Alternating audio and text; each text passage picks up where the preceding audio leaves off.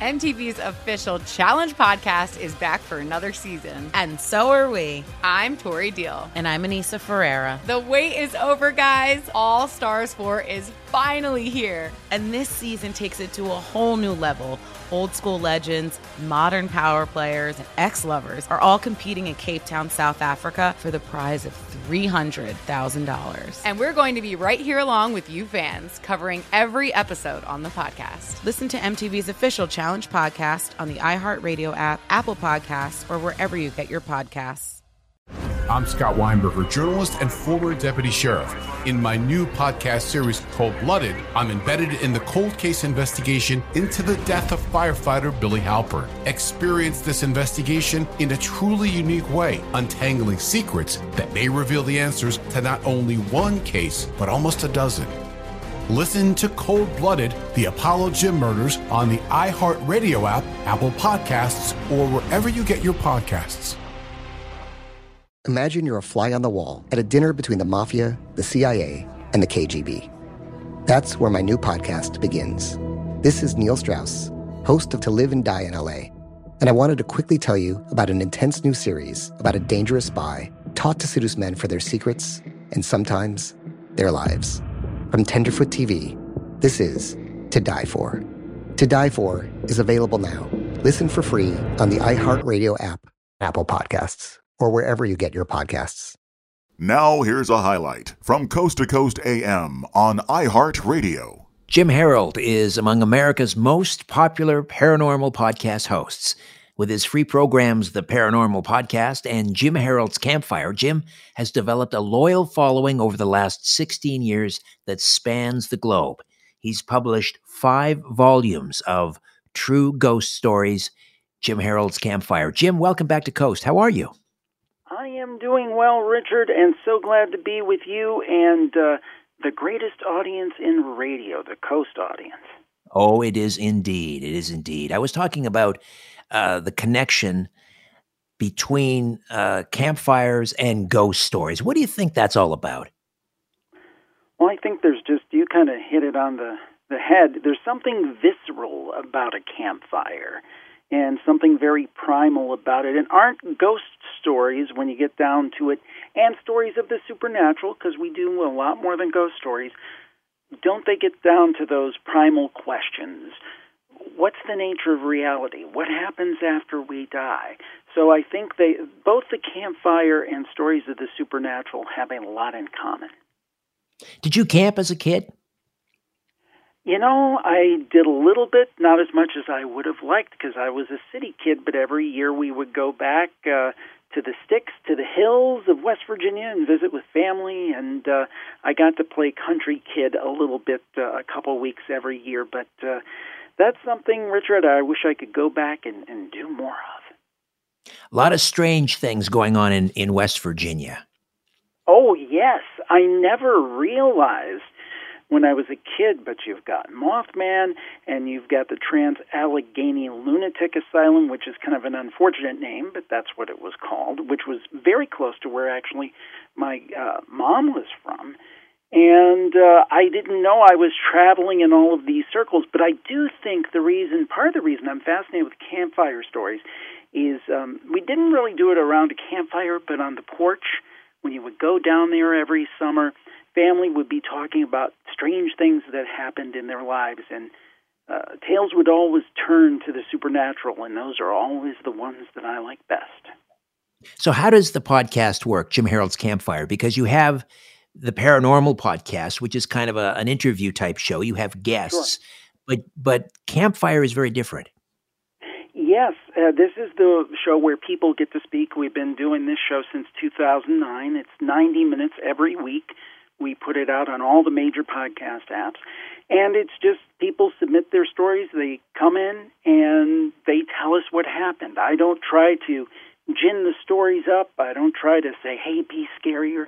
I say, sit down around our campfire and just tell us simply what happened. And I don't really need to bolster them up because they're incredible. And the thing is, as though we've done thousands of stories on the show, I'm always amazed.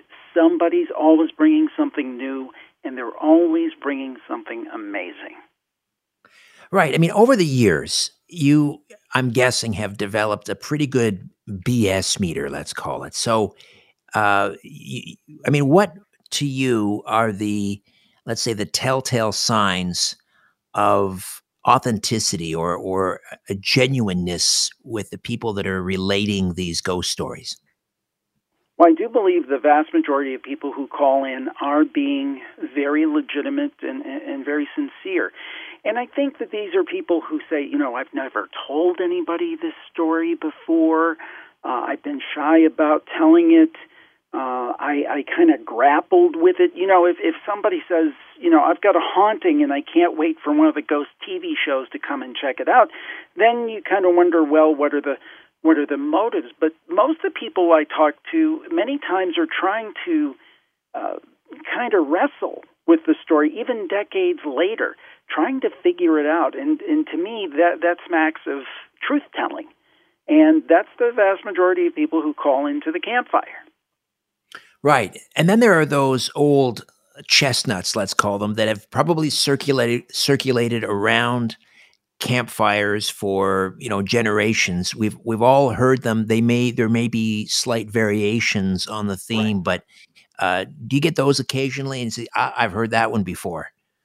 Sometimes, but really the thing that's remarkable is we don't get a lot of that. We get things, uh, you know, I. Uh, we, and some of the stories we'll talk about tonight are, are things that I never heard before. I never heard a variation of them, and that's after doing this for you know doing all the, the I started the paranormal podcast in 2005. So I've been doing shows along these lines for the last 17 years, and still callers will surprise me and uh, amaze me. So occasionally, yes, we do get some of those, but that's a very low percentage and they're not just ghost stories, right? Campfire is not, even though the the books are true ghost stories. Jim Harold's Campfire. What happens on the podcast? The stories that are, that are told on the podcast are not just ghost stories. Oh no, no, no, no. We have UFO stories, shadow people, which I guess is kind of a uh, uh, a cousin of a ghost. Uh, doppelganger stories, and then my favorite, Richard. I've got to tell you, um, are what I call head scratchers. And these are stories that don't quite fit a certain category, but they kind of leave you scratching your head. That's the name. Kind of saying, well, what was that all about? And those are my favorite. They're just kind of like, huh? those are the ones right. I love. Me too. Me too. Well, let's start with a ghost story. And let's start with um, you got a call from someone named Sue in Vermont who claimed that she was rescued by a ghost mechanic. Well, um, this is another one where this happened dec- decades ago, and Sue is still wrestling with it probably 40 years later. She was taking an evening class at a college about an hour from her home. And it was a cold, dark November night, and her car began acting up, and she was forced to pull over. And it was kind of a secluded area, and this was before cell phones. And Sue is kind of a take charge kind of person. She said, I'm not going to sit here. I'm not going to be a sitting duck. I am going to take the bull by the horns and and I'm going to take charge of this situation. So she gets out of her car, surveys the landscape, and she saw some lights in the distance and said, "Well, they're lights. There's chance somebody's there. Let me walk towards them to find help." So luckily, it was a gas station. So she walks into this gas station. There's a young attendant there, and she tells him the situation. I'm stranded. I need help. My car's uh, broken down. And he points to the clock, and it's 7:55 p.m. and they close at eight. But he said, "Well, well, you know what? I'm not going to be here, but the the owner lives right next door. Let me go get him, and uh, I'm I'm guessing he'll help you." Well, it was almost like the the man appeared from nowhere, and he was there and the owner appeared to be very affable, middle aged, offered to help. Now, Sue uh, was a, a little bit suspicious, but she instinctively trusts him.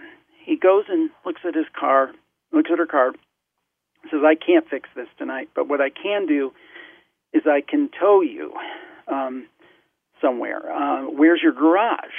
that you you take your car to? And she said, well, it's 40 miles away. He said, no problem. So she gets into the tow truck. He takes her 40, uh, 40 miles away. Uh, has her write a little note, put it in the drop box, say what's wrong with the car so they can fix it. And he said, Do you have someone you can call for a ride or anything? She said, No, no, I, I'm 20 minutes away. And he said, Well, I'll take you. So he takes her home, um, and she says, uh, "How am I going to pay you? I've only got three or four dollars." And he says, uh, "Do you have a check?" And she said yes, and he asked for the kingly sum of twenty dollars. Even back then, that was pretty cheap for all that running around. I'll say, I'll say. he said, "Go into your home and tell your family everything is fine. There is no problem. Everything's fine."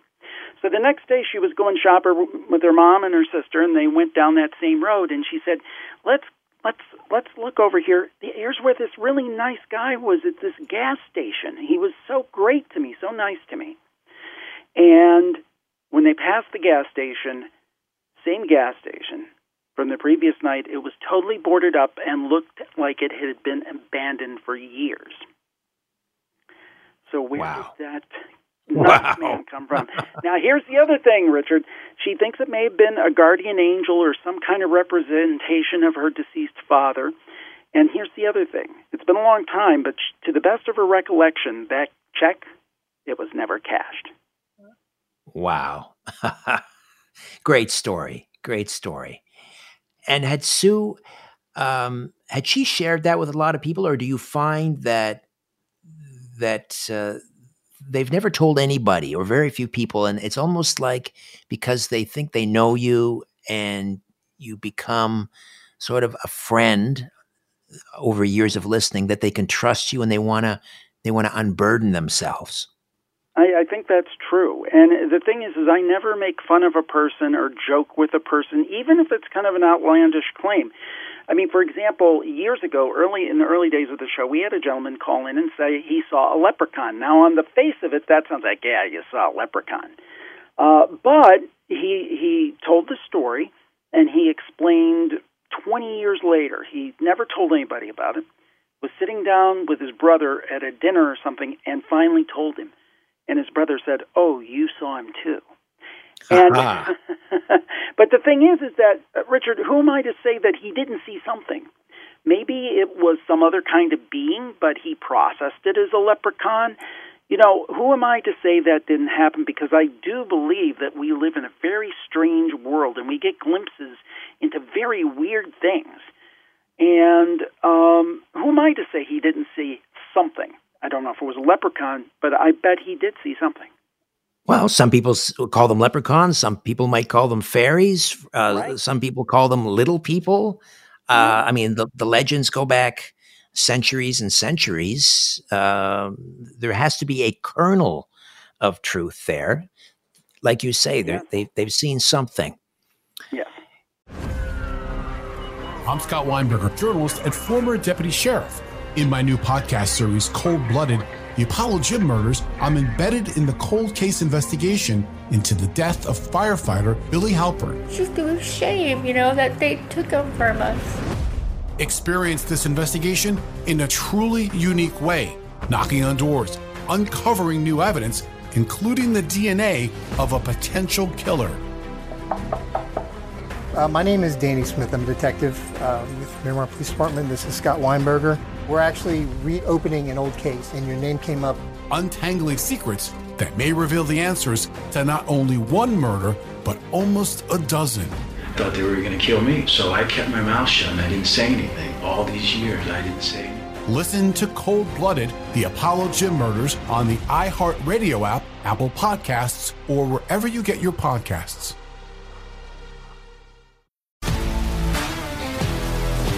If you love sports and true crime, then there's a new podcast from executive producer Dan Patrick and hosted by me, Jay Harris, that you won't want to miss. Playing Dirty Sports Scandals. Each week, I'm squeezing the juiciest details from some of the biggest sports scandals ever. I'm talking Marcus Dixon, Olympic gymnastics, Cain Velasquez, salacious Super Bowl level scandals. Join me on the dark side of sports by listening to Playing Dirty Sports Scandals on the iHeartRadio app, Apple Podcasts, or wherever you get your podcasts. This is Neil Strauss, host of the Tenderfoot TV True Crime Podcast, To Live and Die in LA. I'm here to tell you about the new podcast I've been undercover investigating for the last year and a half. It's called To Die For. Here's a clip. All these girls were sent out into the world and they were told try to meet important men. Try to attach yourself to important men. The voice you're hearing is a Russian model agent telling me about spies sent out to seduce men with political power. the war in ukraine is also being fought by all these girls that are all over important cities. For the first time, a military trained seduction spy reveals how the Russian government turned sex and love into a deadly weapon. If you want to kill your target, it's easy. You just seduce him, take him somewhere, start having sex, and then he's very vulnerable, so you can kill him easily. To Die For is available now. Listen for free on the iHeartRadio app, Apple Podcasts, or wherever you get your podcasts. Jerry in is it Missouri who was um was Michigan. This one was in Michigan. uh, Michigan. Jerry's in Michigan. And, and I should I should give a shout out because this is actually uh, Reverend Gerald Hunter who has the Haunted Michigan book. So everybody check out his book. ah, okay. He, he occasionally comes on the campfire and will tell tell some strange things that have happened to him. And he was working his way uh, through school, through college, doing midnight shifts at a juvenile detention facility. And there it was a decent sized place. It had about 50 teenagers. Most of them were male, and every one of them had their own room. Now, there were three people working there nights uh, Jerry, uh, with uh, a male attendant that, that focused on the male, I guess, det- detendees or uh, prisoners, and uh, a woman who uh, took care of the female wing. So uh, after they had all three finished their janitorial duties for the evening, uh, they'd listen, they'd sit in the office and there'd be an audio scan that would go on, and it would go to room to room so they could listen to see if there was anything wrong or going on. So it would go two or three seconds in each room, and it would flow over to the next one. Kind of ingenious, actually. This was to make sure everyone was safe and sleeping. Now, one night, as they sat and listened, they heard a 15 year old boy talking to someone, which didn't make any sense because the rooms are locked down, the room checks at night, and they're all in their own rooms. They focused the scanner on him, stopped the scan, went to them, and they heard an old man's voice responding to him. Now, Jerry's partner, who feared nothing, didn't want to go check on the young man, but eventually they decided they had to go. They got there, they listened, and the old man's voice was urging the younger voice into criminal activity. They shined their flashlight in, and the young man was sitting up, seemingly in a trance of some sort and unaware of them. And now here gets to the creepy part. Both voices were coming from the young man. Oh dear Lord. Now, now here's the thing. The first thing you think is like a multiple personality disorder or psychological disorder. But as they watched this boy, both voices came from him at the same time, talking over one another. oh my. Uh, Yes, after some debate, they went in and the boy stopped. They shook him gently, and he seemed to wake up confused and ask, What's going on? And they said he'd been talking in his sleep, and did he remember anything unusual? He didn't. They needed to log why they entered his room, and so, not wanting to cause too much consternation, they wrote that he had a sleepless night and maybe someone should ask how he was feeling in the morning. They found out later that same night that the employee of charge of the female wing had overheard something similar with a female inmate while she was doing the laundry. She went on in to look at this young woman and check on her and found precisely the same phenomena going on and the two voices overlapping each other at the same time and when she entered the room the girl reacted identically to the boy she wrote the same note in her logbook and it never happened again but uh, all three of the employees dreaded room checks from there on forward in case what might happen. Uh, Jerry thinks it's possible that a supernatural force was trying to tempt those young people into bad behavior. Wow. Do you ever get scared when you're recording these? I mean, I don't know. Do you record them at night, uh, in the middle of the day? Usually the uh, the night, sometimes in the day. Sometimes I'll get chills. It, it's not really scared, but just like, whoa. right. Yeah. I, uh, not scared too much. You get kind of immune to it, but I always joke when I talk to paranormal investigators and stuff, it's a lot easier to sit here behind the mic uh, rather than having to go out there and uh, confront these otherworldly beings. Yeah, that I like my job too. yeah, I'm, I'm, I'm, not a I'm not a boots on the ground kind of guy. That's I'd like to right. just That's sit right. back I'm and right listen. there with you, Richard. But can you imagine being there and and seeing this young uh, young man or the, the young woman and, two, and and hearing two voices coming out yeah, at it's the right out same of the time? Exorcist. It's right out of the Exorcist. Wow. But I mean, that is a real thing. I mean, you know, the Catholic Church has uh, dedicated exorcists. I mean, it's a thing. I don't think it happens as much as people might believe it does because of popular media, but it does happen, and I'm a firm believer there's good, but I also believe there's evil. 100%. I'm with you. Listen to more Coast to Coast AM every weeknight at 1 a.m. Eastern and go to coasttocoastam.com for more. MTV's official Challenge podcast is back for another season. And so are we. I'm Tori Deal. And I'm Anissa Ferreira. The wait is over, guys. All Stars 4 is finally here. And this season takes it to a whole new level. Old school legends, modern power players, and ex lovers are all competing in Cape Town, South Africa for the prize of $300,000. And we're going to be right here along with you fans, covering every episode on the podcast. Listen to MTV's official Challenge podcast on the iHeartRadio app, Apple Podcasts, or wherever you get your podcasts. I'm Scott Weinberger, journalist and former deputy sheriff. In my new podcast series, Cold Blooded, I'm embedded in the cold case investigation into the death of firefighter Billy Halpern. Experience this investigation in a truly unique way, untangling secrets that may reveal the answers to not only one case, but almost a dozen. Listen to Cold Blooded, the Apollo Gym Murders on the iHeartRadio app, Apple Podcasts, or wherever you get your podcasts. Imagine you're a fly on the wall at a dinner between the mafia, the CIA, and the KGB. That's where my new podcast begins. This is Neil Strauss, host of To Live and Die in LA, and I wanted to quickly tell you about an intense new series about a dangerous spy taught to seduce men for their secrets and sometimes their lives. From Tenderfoot TV, this is To Die For.